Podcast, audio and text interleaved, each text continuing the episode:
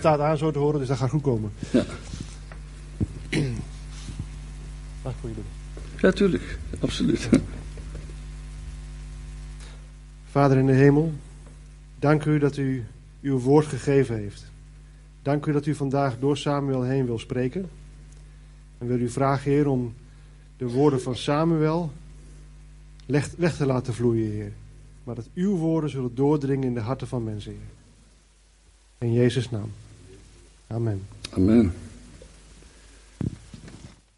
Goedemorgen allemaal. Ik weet niet wat hier een beetje de gewoonte is, waar men staat hier zo, zo'n beetje. Daar. Moet je volgen? Nee, dat is goed zo. Thanks. Als ik hem nodig heb. ik hou hem gewoon lekker in de hand.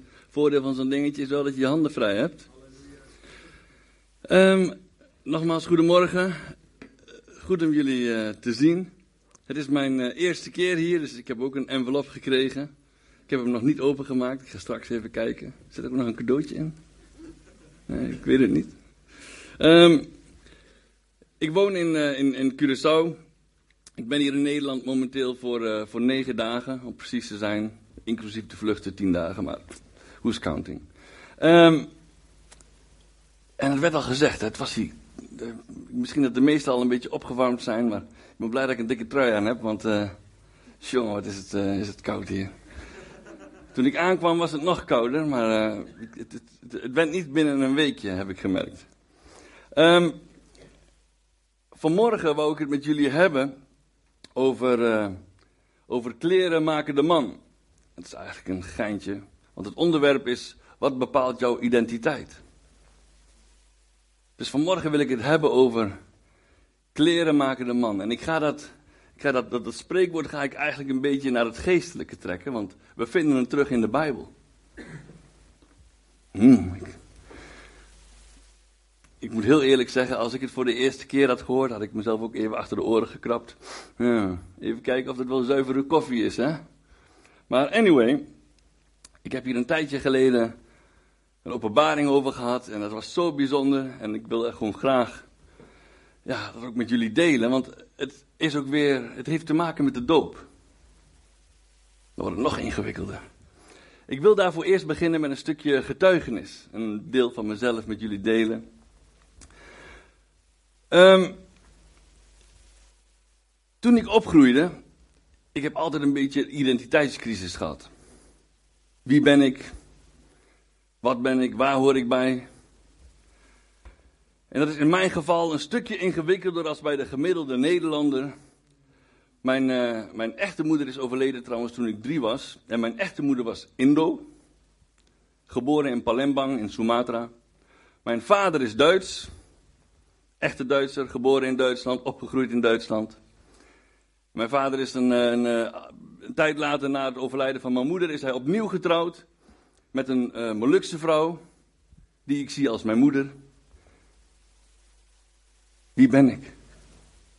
Waar hoor ik bij? Ik ben opgegroeid echt met een identiteitscomplex. Ik keek in de spiegel, ja. Het lijkt niet op mijn stiefmoeder. En ik moet heel eerlijk zeggen dat ja, je gaat er als jongere niet echt praten op van jongens, ik ben Duitser. In Nederland zeker niet.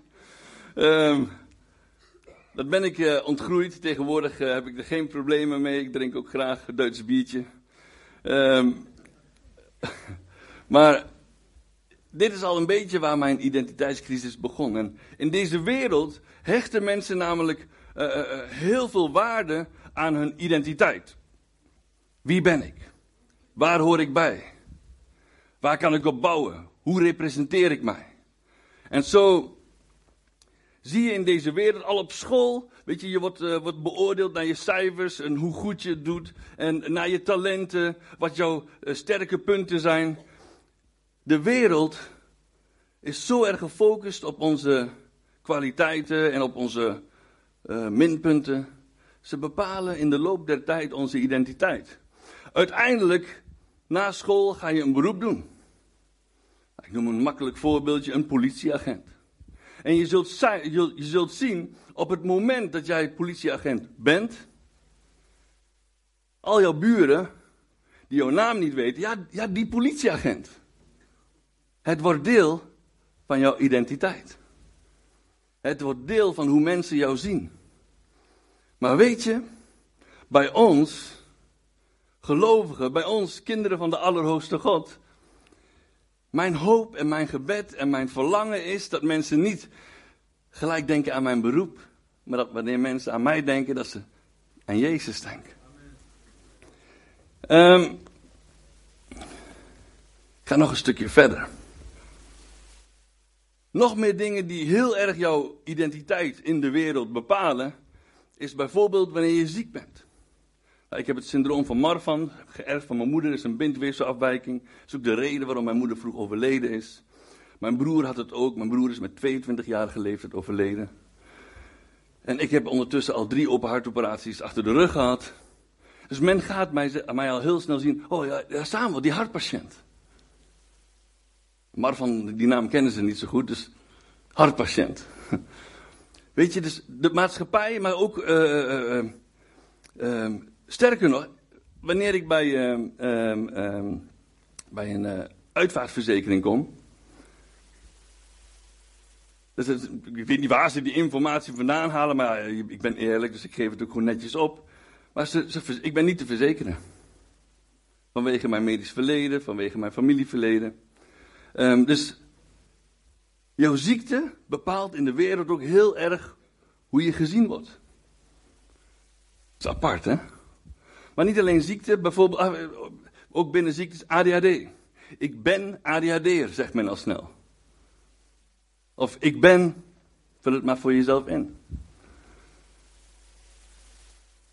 En dat niet, we gaan nog verder.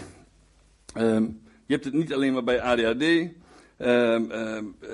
Er zijn heel veel dingen die we in de wereld kunnen doen, die deel gaan uitmaken van onze identiteit. En zo heeft God het nooit gewild.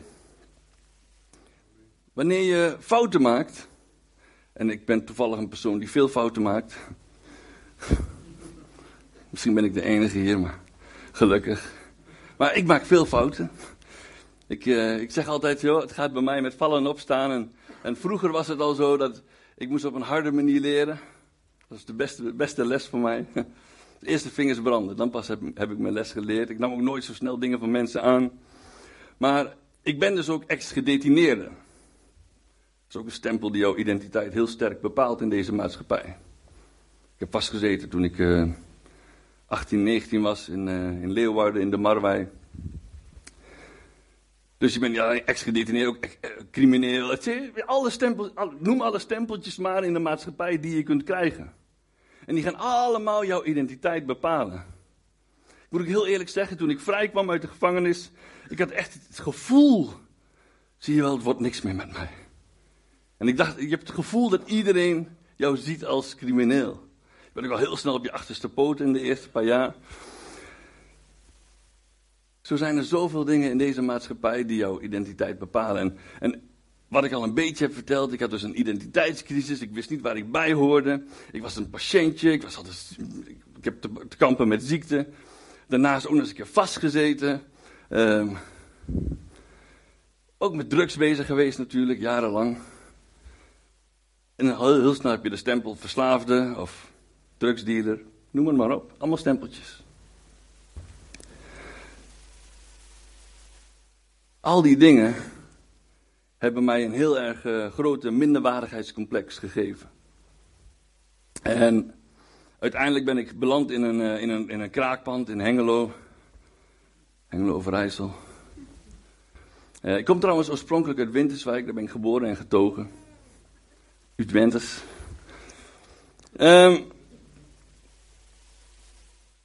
maar we zien ook in de Bijbel heel veel mensen die, die daar beschreven worden aan de hand van hun beroep, hun ziekte, noem het maar op. Kijk naar de blinde Bartholomeus. Kijk naar de rijke jongeling. Kijk naar de arme Lazarus. Kijk naar de lammen bij de poort. Allemaal gelinkt aan de stempel die ze in de maatschappij hebben meegekregen. En wat ik eigenlijk een beetje grijpbaar wil maken, is dat voor ons als christenen, wanneer je werkelijk een volgeling van de Heer Jezus bent, laat jouw identiteit niet bepalen door je nationaliteit, uh, door je geslacht, door je ziekte, door je materieel bezit, door je gezondheid, door je succes, door je falen. Laat dat niet bepalend zijn. Laat dat jou niet in een hokje stoppen. Want weet je, God heeft een plan met een ieder van ons. En zodra wij onszelf in een hokje stoppen, zeggen we eigenlijk tegen God: binnen dit hokje. Daar mag u werken. Maar weet je, wat onmogelijk is bij mensen, is, is, is mogelijk bij God. En als God een, een groter plan met jou heeft, wie je ook bent, waar je ook vandaan komt, wat jouw identiteit ook is, hoe vaak je ook gefaald bent, hoe vaak je ook op je smoel gevallen bent. De Bijbel zegt, de rechtvaardige valt zevenmaal. Geen bekende tekst hier. De rechtvaardige valt zevenmaal en. En staat weer op. Weet je wat ik bijzonder vind? Dit is het Oude Testament, hè? En er staat niet, de prutser valt zevenmaal. Of de mislukkeling valt zevenmaal. Er staat, de rechtvaardige. Jouw falen, jouw doen en laten, bepaalt niet wie jij bent. Jouw schepper bepaalt wie jij bent. In Christus zijn wij meer dan overwinnaars. Kom op, jullie kennen de standaard teksten wel. Maar weet je, we kunnen het zo makkelijk zeggen, maar bepaalt het ook werkelijk jouw identiteit? En je snapt met een uh, rugzakje als dat ik heb, dat ook ik heb me, heb me bedrukt gevoeld onder al die stempeltjes die ik had. Volgens het Nationaal Bureau van Statistieken, ik ben een allochtoon. Dat is ook nog een uh, stempeltje, bom, allochtoon jongens. Ik ben geboren en getogen in Winterswijk, zie eruit als een blanke. Maar ja, mijn vader is Duits, moeder Indo, dus nou, dan krijg je zoiets als ik. Maar weet je wat het mooie is? Wanneer je jouw identiteit in Christus gaat vinden, wanneer je dat werkelijk gaat vinden, dan kom je erachter, ik ben een, ik ben een hemelburger. Ik ben een kind van de Allerhoogste God. Weet je, je denkt niet meer in, in, in grenzen. En je denkt niet meer in hokjes. Man, Paulus was een moordenaar. Hij heeft christenen vervolgd, jongens. Wacht even, hij is wel slim geweest, hè? Want toen hij het nog deed, was hij Saulus. Dus een naamsverandering. Hey, wacht even, nee, dat was ik niet, dat was Saulus. Dat is, wel makkelijk bij een getuigenis. Eigenlijk zou ik ook. Nou, nee. Ik ben blij met mijn naam. Samuel betekent God hoort of van God gebeden. Anyway, Heel vaak in onze, in onze levens, wanneer we die stempeltjes hebben, is het heel moeilijk om daaruit te komen. Of wanneer je last hebt van verslaving of bepaalde gewoontes die je maar niet lijkt te doorbreken.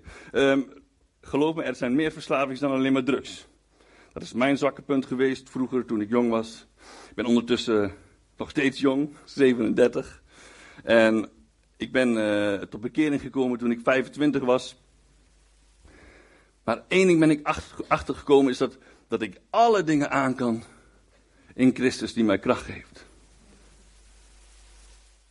En dat wil ik jullie vanmorgen ook echt meegeven. En het bijzondere wat ik echt, uh, echt wil geven, doorgeven aan de, aan de dopelingen. Dit is niet het eindpunt. Dit is niet het doel. Dit is het begin van jouw nieuwe identiteit. En we gaan naar het vers waar ik eigenlijk met de titel van deze preek naar, naar linkte.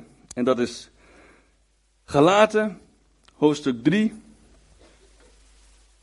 Dus Galaten, hoofdstuk 3, vers 26 tot en met 29.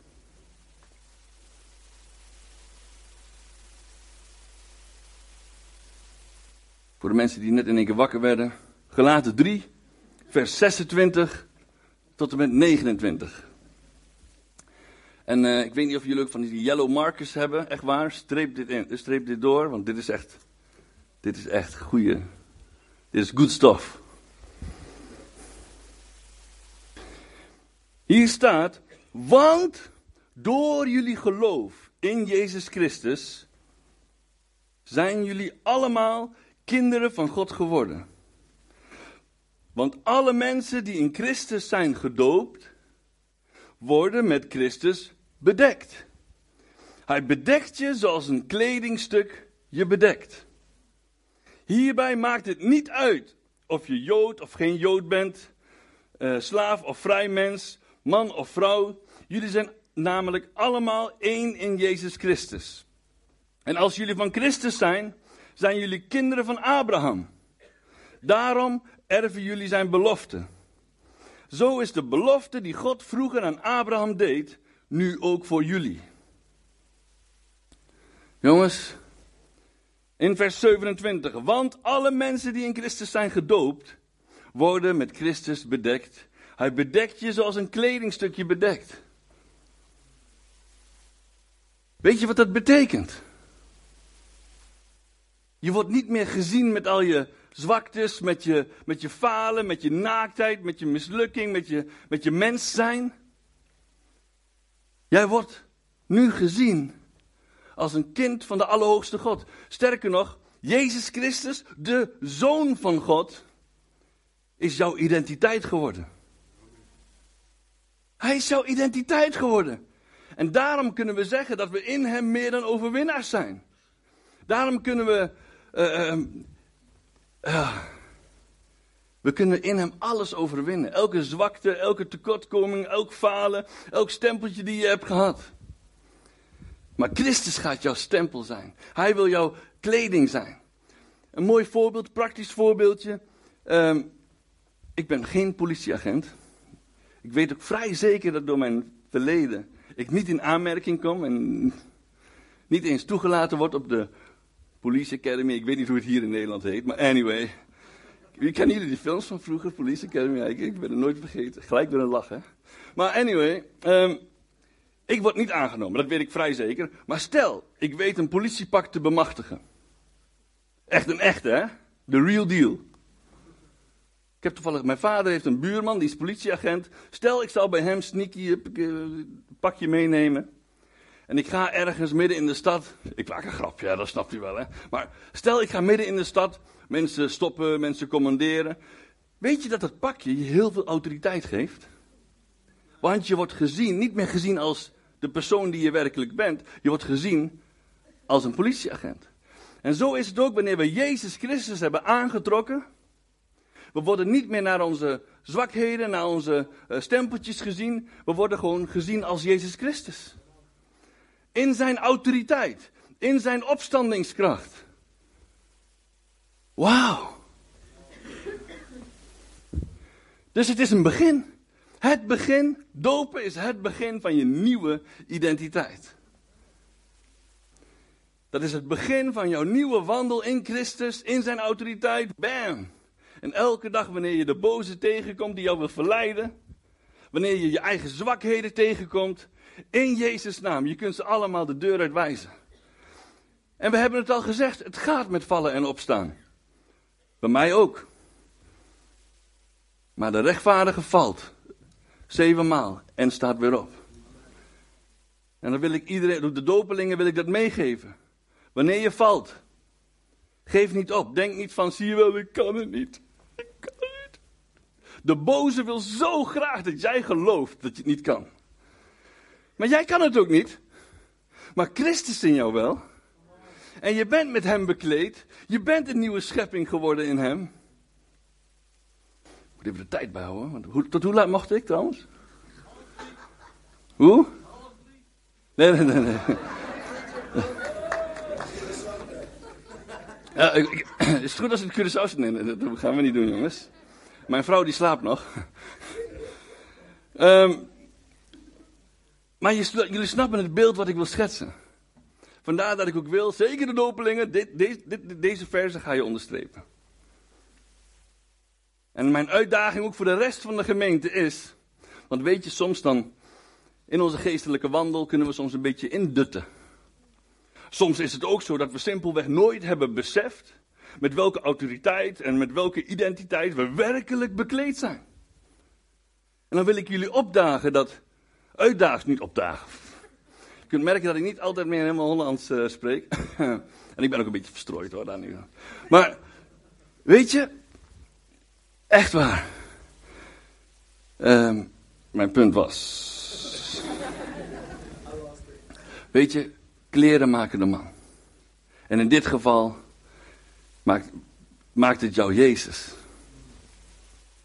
Ik vind het trouwens wel een mooie uitspraak. Hè? En ik moet ook heel eerlijk zeggen, toen ik vroeger uh, in, in, in Almelo uh, bij een mbo studeerde, ging ik altijd met de bus heen en weer vanuit Winterswijk. Ik ben blij dat ik al heel lang niet meer met de bus heb gehoeven. Maar anyway, um, ik had een keertje een, een, een galaavond op school en daardoor ging ik in pak.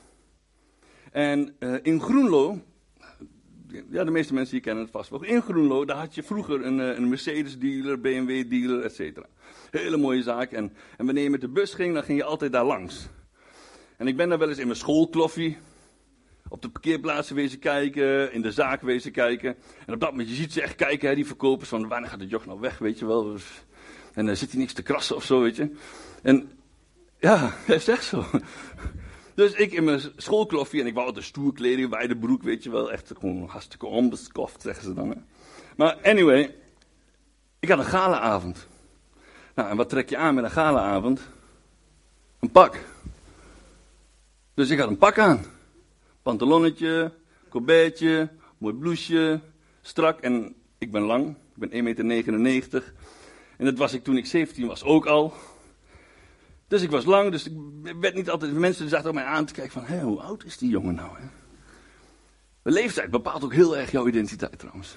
Maar anyway, ik was daar in die zaak aan het rondkijken. En in één keer komt er wel een verkoper op me af.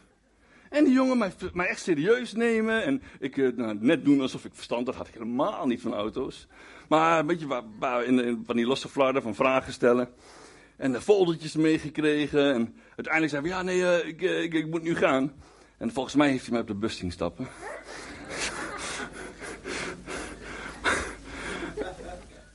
maar weet je, kleding Kijk, mensen die zien het uiterlijk, hè. En misschien zit je hier elke zondag.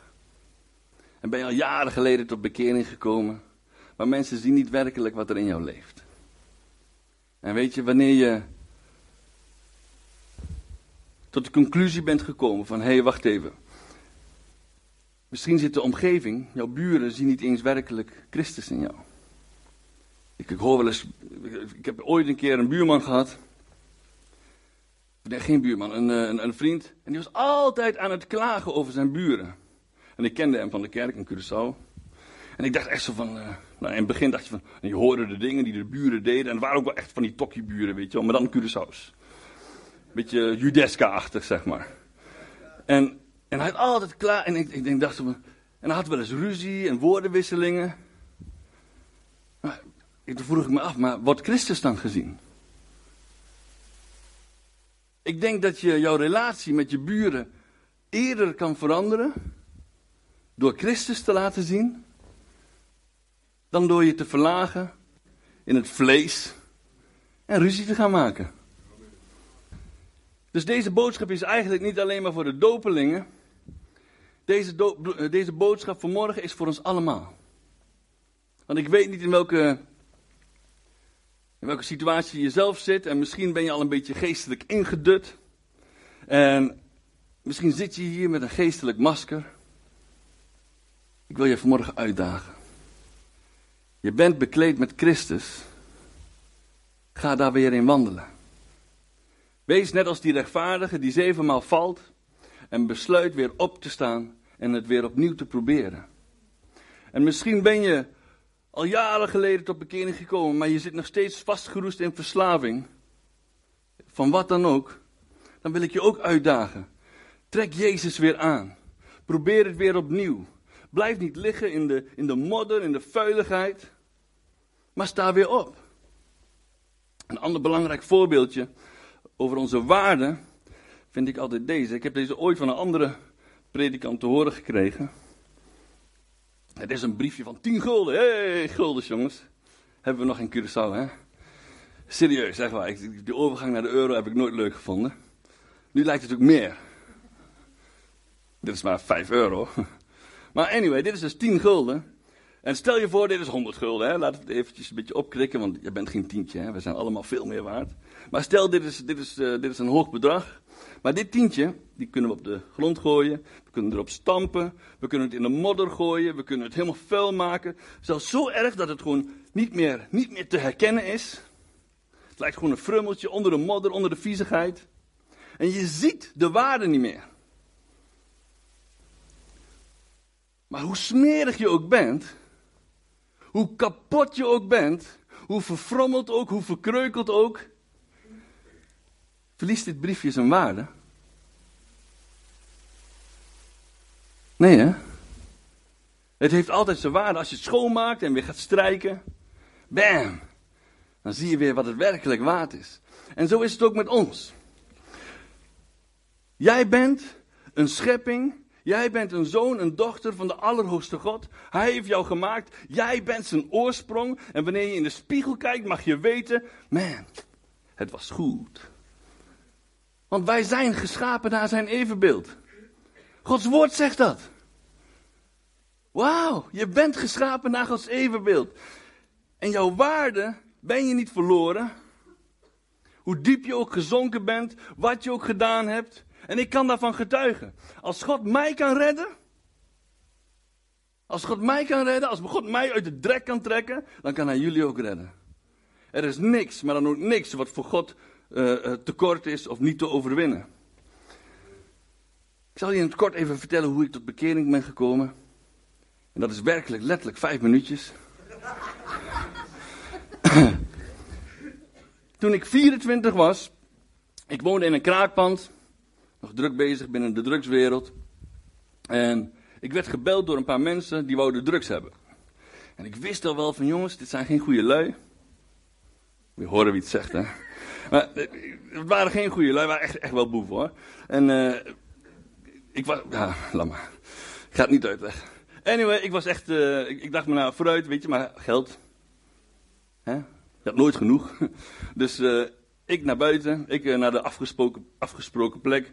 In mijn eentje. Oh, wat, wat dacht ik toen? ik dus in mijn eentje naar een plek waar twee mensen op mij aan het wachten waren. En die vroegen mij in de eerste instantie naar SOS. Nou, dat is een ander woord voor cocaïne. En dat had ik niet. Ik had andere dingen. En uiteindelijk heb ik het aangeboden.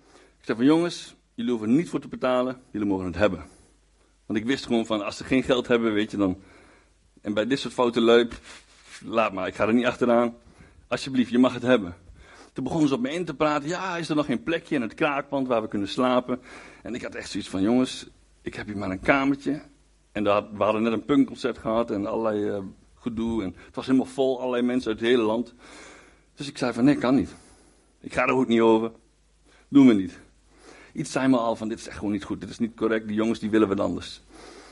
Terwijl, ik een paar keer tegen diegene zei van, joh, nee, ik kan echt niet. En ze bleven me aandringen. En uiteindelijk zei ik van, joh, maar jullie hebben toch wel vrienden hier in Hengelo? Want ik ken jullie niet eens.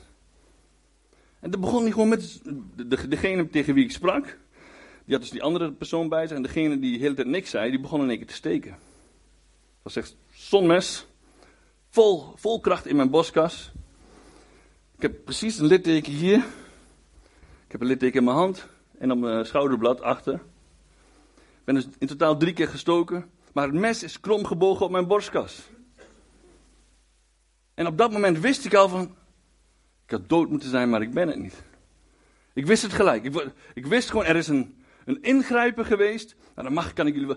En het grappige is, later is bevestigd dat een van de metalen hechtingen in mijn borstbeen, ik heb op hartoperaties gehad. Daar is het mes op, uh, op krom gebogen. De hechting is kapot. Nou, sorry. Dus op dat moment wist ik, God bestaat en ik ben christelijk opgevoed. Dus alleen ja, als je in een kippenhok woont ben je nog geen kip, hè? Dus ik, uh, ik, ik, ik, ging naar huis, telefoonboek gepakt, daar eerst naar het ziekenhuis, hechting. Uh, maar uiteindelijk thuis, telefoonboek, alle kerken opgezocht, verschillende kerken afgegaan. Uiteindelijk eh, werd ik uitgenodigd bij iemand, Guksal Gulu, hele goede gast. En, uh, een, een, iemand die moslim geboren is uiteindelijk in Hengelo tot bekering gekomen. Echt mooi verhaal ook. Maar anyway, die gaan we nou niet vertellen, want daar hebben we geen vijf minuten voor. um, bij hem thuis, hij, hij, had me uitgenodigd voor een gratis maaltijd. Ik zat in de schuldsanering, dus ik dacht van, weet je wat, uh, gratis maaltijd, zeggen we geen nee tegen. Ik er naartoe en hun mijn verhaal aanluisteren, mijn getuigenis. En, en ik dacht van, nou, nou komt het, hè. dan gaan ze bidden en bijbelteksten en alles. Niks.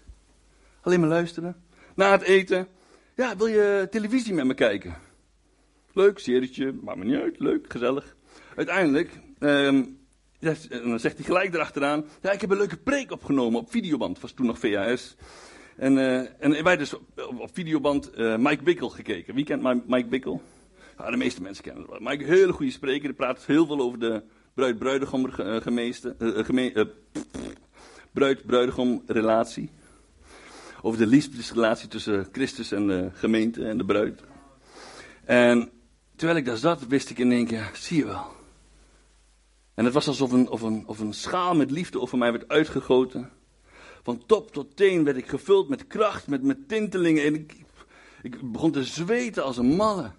En, en ik ging naar huis. Uh, ik kon niet meer ophouden met praten. En het kwam. Ik dacht altijd dat God iemand was waarvan we allerlei dingen moesten. Maar weet je, in een liefdesrelatie doe je of laat je dingen niet omdat het moet. Maar doe je of laat je dingen omdat je van diegene houdt. En ik moet heel, zeker in de, hè, wanneer je net verliefd bent, wow, dan doe je alles heel makkelijk. Hè? Ik ben nu negen jaar getrouwd met mijn vrouw. En ik moet na negen jaar ga je minder snel naar naar de supermarkt. Maar je doet het nog wel hoor. Schat, kun je even voor mij? Doe ik nog steeds. Ik, hou echt, ik ben super gek op mijn vrouw. Um, ik ben toen thuisgekomen die avond. Ik heb alle drugsattributen weggegooid in de, in de kliko. In één keer van alles af. Drugs, roken, noem het maar op. En uh, geen afkiksverschijnselen gehad. Nooit geen problemen gehad. En tot op de dag van vandaag. Uh, ik ben al heel snel op straatevangelisatie ben ik gaan doen. En, en, en spreken bij jeugdevents. En, en, een gemeente opgebouwd in, uh, in Hengelo. En uiteindelijk naar Curaçao beland. Vijf en een half jaar geleden. Maar ik wil gewoon in ieder geval tegen de dopelingen zeggen: joh, weet dat je gewoon met Christus bekleed bent en hij houdt van jullie. En jullie hebben zijn autoriteit ontvangen. En als, als hij mij kan veranderen, als hij mij kan dragen door alle moeilijkheden heen, met vallen en opstaan, man, jullie, dit is het beste begin van je leven. God zegen.